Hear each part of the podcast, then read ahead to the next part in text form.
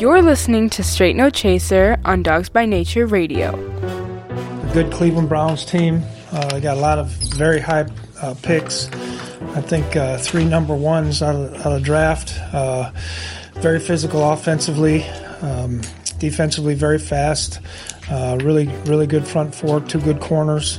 Um, do a good job in special teams. So need our fans to be nice and loud again this week. It'd be uh, should be a heck of a ball game.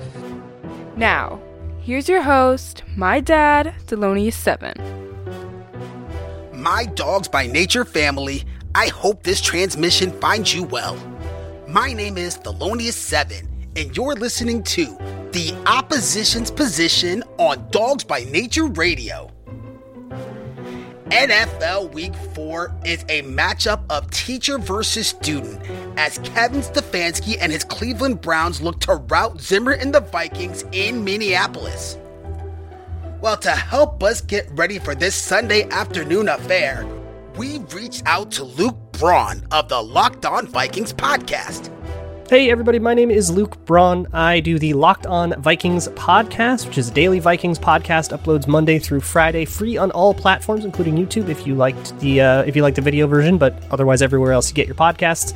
I also host the Locked On NFL podcast once a week on Tuesdays. Um, that's a, also a daily podcast, covers the national uh, the national angle of the league, and I co-host that with Ross Jackson, who does Locked On Saints as well. And uh, I also write twice a week at zonecoverage.com. I have a piece that just came out about protections and blitz counters and stuff. And your Browns actually uh, made made the uh, article a little bit. There's a clip of the, one of the sacks on Justin Fields in there if y'all want to go check that out. Luke, that sounds like a fascinating article. Here's to hoping that Garrett and the boys can give you some material for next week. For the record, our guest can be found at Luke Braun NFL on Twitter.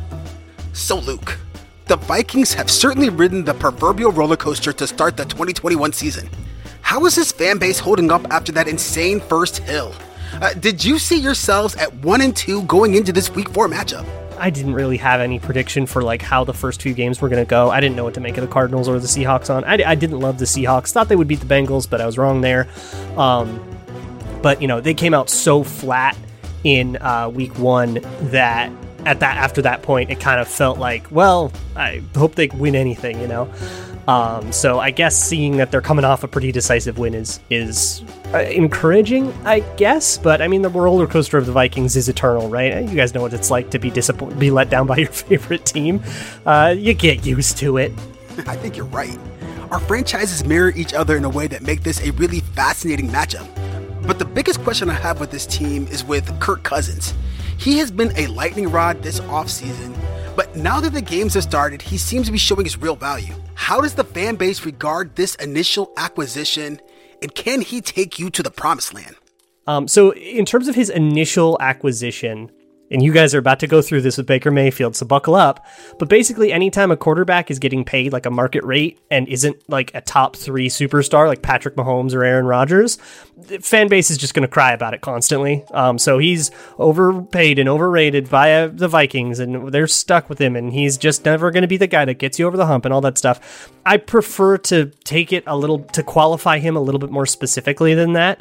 Here's my deal on Kirk Cousins. He is uh, fantastic, a, a, fantastic executor of concepts. He's great at reads. He's phenomenal pre-snap. He's got good arm strength. He's got good accuracy, um, and those are most of the most important traits of quarterbacking.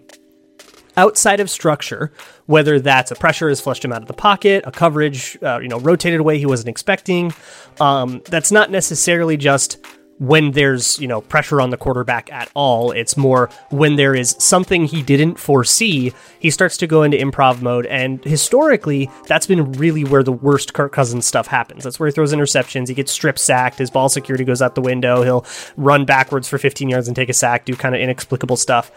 Um, He's been a lot better about that this year. He's been really, really good this year, actually. Uh, he's been, I mean, statistically, he's a top five quarterback. He's, uh, PFF has called him a top five quarterback. He is off to a really, really hot start. We'll see if it sustains, but for now, it's been really, really good.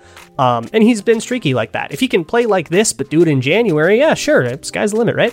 Cousins absolutely eviscerated the Seahawks last week, so we know what problem he can bring to visiting defenses. So, about the coaches. A couple of years ago, we poached your offensive coordinator to leave our team. Uh, do you think Zimmer has missed Kevin Stefanski? Have you been surprised at his success here? And what's something you can tell us about him that we might not know here in Cleveland? Uh, okay, I'll take these one at a time. Do you think Zimmer has missed him? Um, Zimmer, I don't have to think about it. Zimmer has, misses him. Uh, he talks about it all the time. Um, he, I, what I think he did that we really haven't been able to replicate. I mean, look, Kevin Stefanski was the offensive coordinator for one year. He was an assistant on the staff for most for like 14 years, and then he was an OC for one year. So it's not like you know he was not the the backbone of the build of the Vikings. He was only in it for one year. But what he did so well in that year, and what he still does well for Cleveland, is sequence plays really good at setting something up and then knocking it down and really sequencing things to keep a defense off balance. Um, the the play designs themselves I thought were very simplistic and there's pros and cons to that. You know, easy to execute, but you don't get a lot of variability. Um, you know, bootleg screen, outside zone run. That's kind of the offense, right? But the way that he orders them and sequences them, I think a lesser coach gets predictable. Um, and Stefanski finds a way to not be predictable, even with a fairly simplistic offense. I think that's why he's found that success in Cleveland. Um, and and yeah, no, I'm not surprised at his success in Cleveland. He's a good offensive mind. He's a smart guy.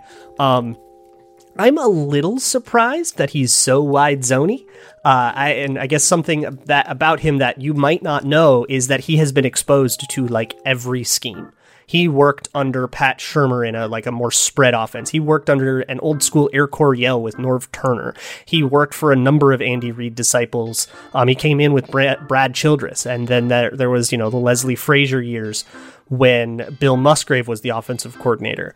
Um, there's you know Darrell Bevell, who's in Jacksonville now. He's worked under so many different kinds of offense that when he went to Cleveland, I kind of thought he would kind of play this chameleon, weird conglomeration of a lot of offenses and borrow concepts from everybody. But he really just kind of did the Kubiak thing. But I guess that's what's in vogue right now, and I can't say I disagree with the choice.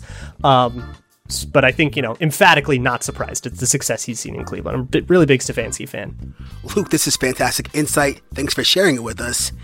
It's amazing to see what Stefanski has accomplished in such a short amount of time. And the fact that he's done it in Cleveland is nothing short of a miracle. So, next question Do you think you finally have what it takes to dunk on the Cheeseheads this year? How good is this defense?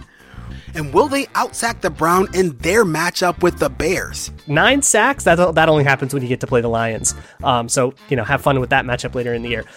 Um, to dunk on the Cheeseheads, I mean, look, they beat the Cheeseheads last year in Lambeau. They were one in five, and uh, the Packers were, I think, five and one or six and one or something like that. And they actually went into Lambeau and beat them. That matchup is always kind of a toss up, no matter how good either team on either end of it is. So who knows, right? Um, the defense we're going to go with up and down. Um, the cornerbacks have struggled.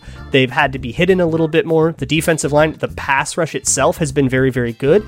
I'm very curious to see how Zimmer and Stefanski actually line up because they know each other so well um, that it makes the kind of gamesmanship of are you going to zig or, or are you going to zag all that much like all that more interesting. So I'm really excited to see kind of strategically what those two guys come up with and who gets the upper hand there. Um, I would say that you can probably exploit the secondary better than you can exploit the front right now, um, especially the corners on the outside. So if I'm the Browns, and this is very comfortable territory for the Browns. Condense everything and uh, you know try to find a one-on-one on the outside with Odell Beckham. I think that's got to be the game plan. Ideally, yes, but what do you think happens in the wash? This looks like an insane matchup on paper. What are the major storylines? What do you see as the keys to winning? And do you have a final score for us? Major storylines. I mean, the Zimmer Stefanski thing is obviously a major storyline. Um, they are one and two. If they get blown out, you know, we're the seat's still a little warm. Takes more than one win to cool it off. Um, so I think that that coaching matchup's really interesting. There's a lot, a big contingent of Vikings fandom that kind of wishes we did a Dirk Koetter thing with Kevin Stefanski, got rid of the old head, and you know, kind of promoted the new young hot coordinator guy to uh, be the actual head coach and kind of wishes we were there. But when I look at the Browns, they are the 2019 Vikings to me. Um, you know, when I just look stylistically, schematically, the way that they operate and the way that they win, it just looks exactly like 2019. And that was a good team. That's a compliment to the Browns. Um, but that, I mean, you can just kind of tell that like Stefanski just copy pasted what those 2019 Vikings were. Um, and hey, that got him, you know, into uh, that got that's got him a couple playoff wins now. One with the Vikings in 2019, got you the win against the Steelers last year. So hard to argue with it. Um, but I think the major storyline has to be Zimmer and Stefanski. Obviously, Kirk Cousins, Baker Mayfield are two kind of week to week propositions at quarterback, and usually one of them walks away as the headline of the game. Um, and then, of course, a big uh, LSU connection Odell Beckham, and I know Jarvis Landry isn't going to play. He'll probably be there, though. And uh, Justin Jefferson, Patrick Peterson all know each other. They're all friends and stuff. You know, uh, Odell and Landry played with Justin Jefferson's brother in college, so I think that'll be a really that'll be a great jersey swap at the end of the game. Um, and a final score. I never have a final score. I usually do this uh, based on the spread. Uh, Browns are, I think, two and a half point favorites. Um, eh, the Browns are good, man. I, I take the Browns. Uh, it's it's a, a tough game. I, I think that's a good spread um, you know, maybe home field advantage is, goes for more than we're giving it credit for to kind of give my own boys a chance there. But ah, man, if I were betting something, I'm not going to bet this game because I think that spread's too close. But if I were to bet something, I probably would take the Browns if I like had to. I, will take the over. Give me the over and. I don't care what it is. Give me the over. Luke, your ambivalence is indicative of the quality of this matchup. Sunday can't get here soon enough. Once again, our guest for this show is the host of the Locked On Vikings podcast. That's Luke Braun. He can be found at Luke Braun NFL on Twitter. Luke, before you go, do you have any final thoughts for our audience? Yeah, thanks guys for uh, giving me the chance to talk Vikings a little bit with you. Uh, again, you can find me on the Locked On Vikings podcast, wherever you find your favorite shows, free on all platforms. Uh, Monday through Friday, including YouTube if you want a video component. Um, you can find an article on zonecoverage.com twice a week. Really uh, proud of the last one that I did about protection calls. So go check that out. And you can also find me on Tuesdays on the Locked On NFL podcast. Thanks, guys, so much for uh, letting me come on and, and chat with you. Luke, it's outstanding work. Thanks so much for taking the time to share it with us here on Dogs by Nature Radio. Welp, that was your dose of the straight truth. You've been listening to the opposition's position on Dogs by Nature Radio. I'm your host, Thelonious7. Take care and go Browns.